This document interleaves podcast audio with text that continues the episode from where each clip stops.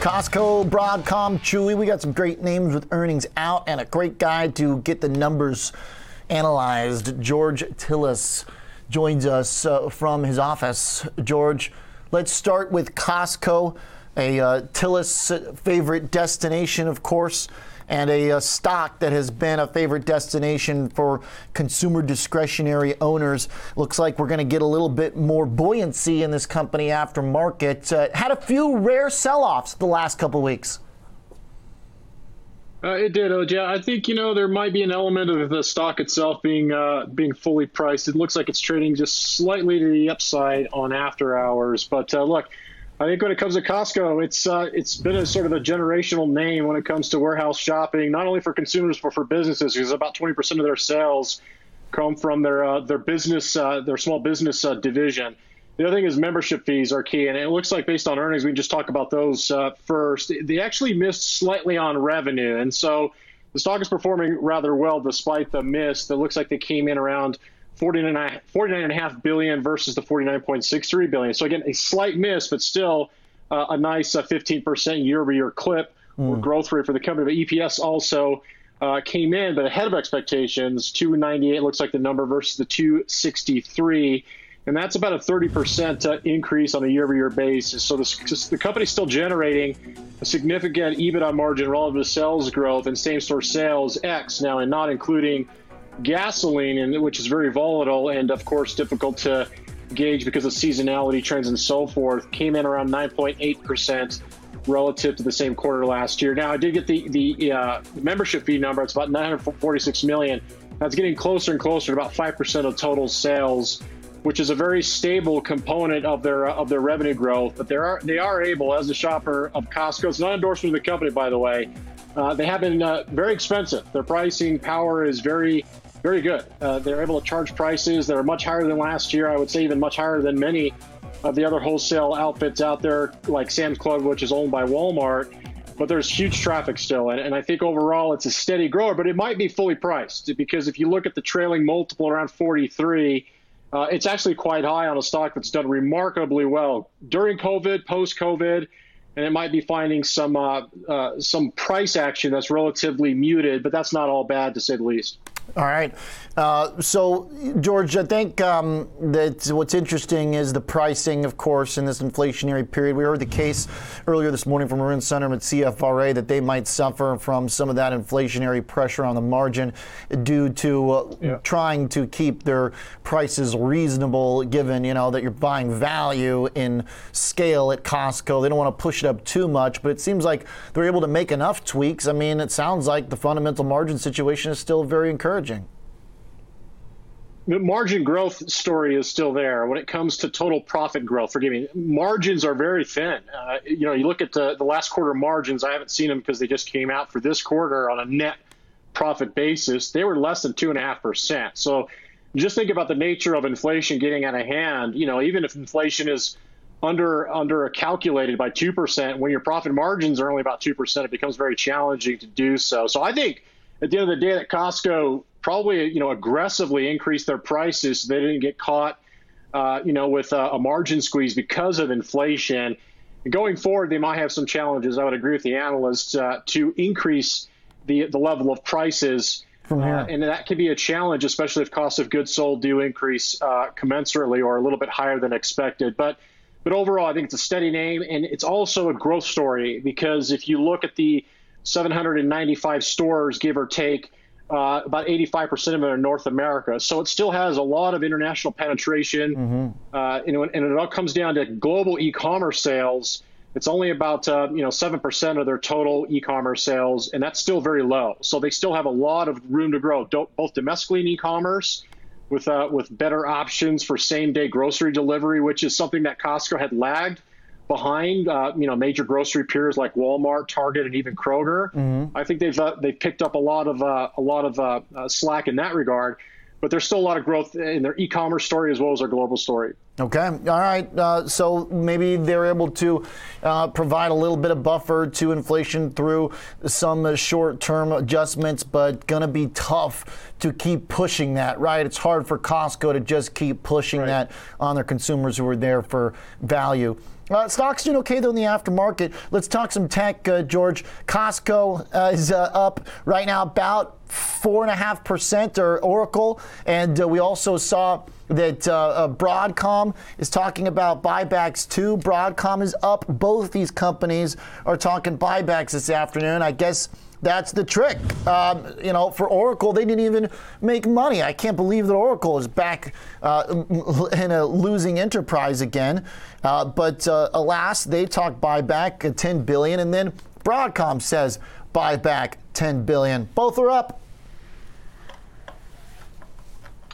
They are. Look, and, and uh, I didn't see Oracle's earnings, OJ, but the, look, the, the, the, company itself is a free cash flow machine. The free cash flow yield on both these companies even Oracle and Broadcom are plus, uh, you know, 13 to 14 percent. So that's very generous in terms of flexibility for share buybacks and dividends, despite maybe some challenging earnings environments for Oracle. But but if you look at Broadcom, look at the end of the day, you know, I'm going to say it, this is a top 10 technology and semiconductor name. You know, we talk about the FAANGs all the time, but this is a company that's slowly and steadily growing. I mean, it's a 250 billion dollar company. It basically is really capitalized a large market share on radio frequency filters and amplifiers and basically three major chipsets that deliver TV, internet, broadband, 5G, Wi Fi 6, and even Bluetooth. So when you think about all these technologies that are used right now, just in this uh, in this uh, segment, OJ, Broadcom has their hands on all, all of them. And so at the end of the day, it's in wired infrastructure, enterprise, as well as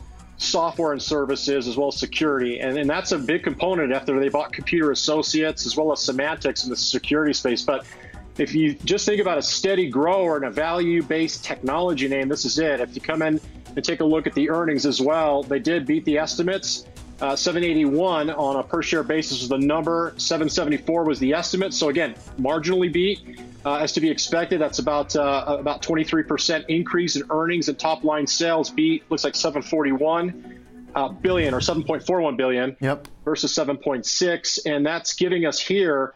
It looks like about a 15% year-over-year clip with an increase in the dividend because they have plenty of cash, mm-hmm. 410 four dollars and ten cents versus three sixty. That's a nice little uh, pop. As well as another share buyback announced at ten billion. Yep. What was it like 12, 13 percent uh, uh, lift in the yeah quarterly dividend and a $10 billion buyback.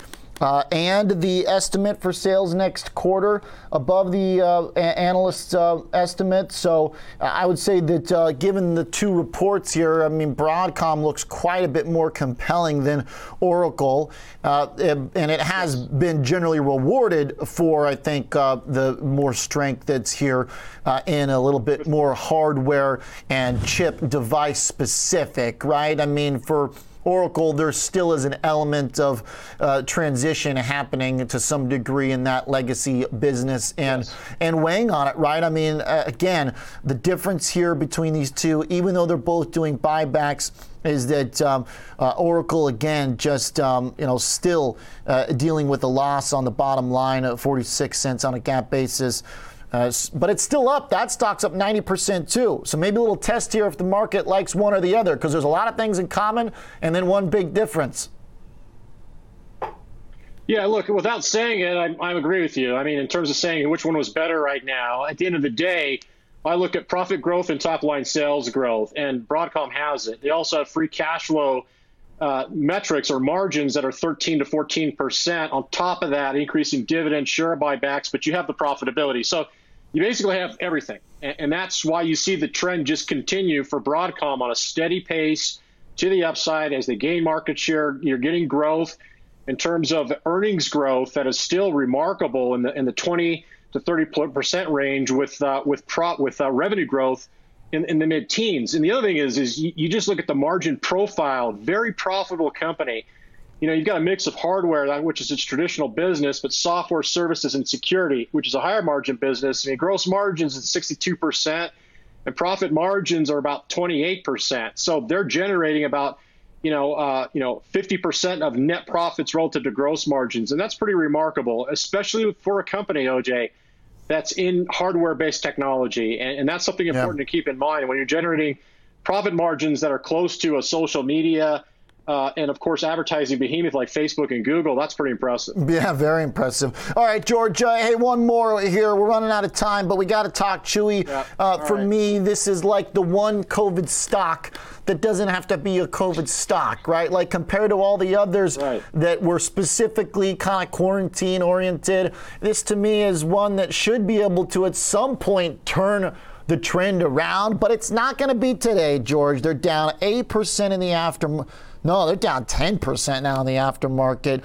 Sales were in line, still operating a loss of 8 cents per share. Revenue growth 24%, not enough right now? No, I don't think so. Look, 22%, OJ, if that's the number, is good, or even 24 24, yeah. was, I believe, expected for, yeah, 23 or 24% was good, but it's not good relative to last year, 45%. Now, 45% last Peak year growth. might have been because of COVID.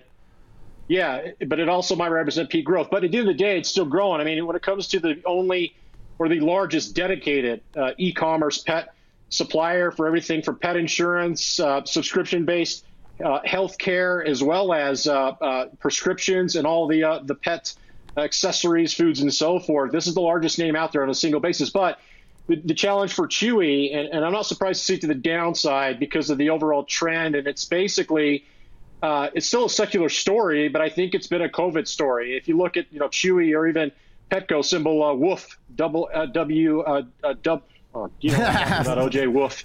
Uh, they're both down. They're both down about 20 to 30 percent this year. So it, people are still spending on their pets, but I think the story is from a stock ownership standpoint, we're seeing uh, multiple compression because of the growth nature of their businesses. But at the end of the day, uh, you know, Chewy is still a, a very uh, trusted brand, and I think people will still continue to use them. I think there's still a growth story here, but we are seeing, unfortunately, compression in multiples because, look, you know, you, they don't have scale, and mm-hmm. at the end of the day, many of their products can be bought on other sites like Amazon, Walmart, Costco, and so forth, mm-hmm.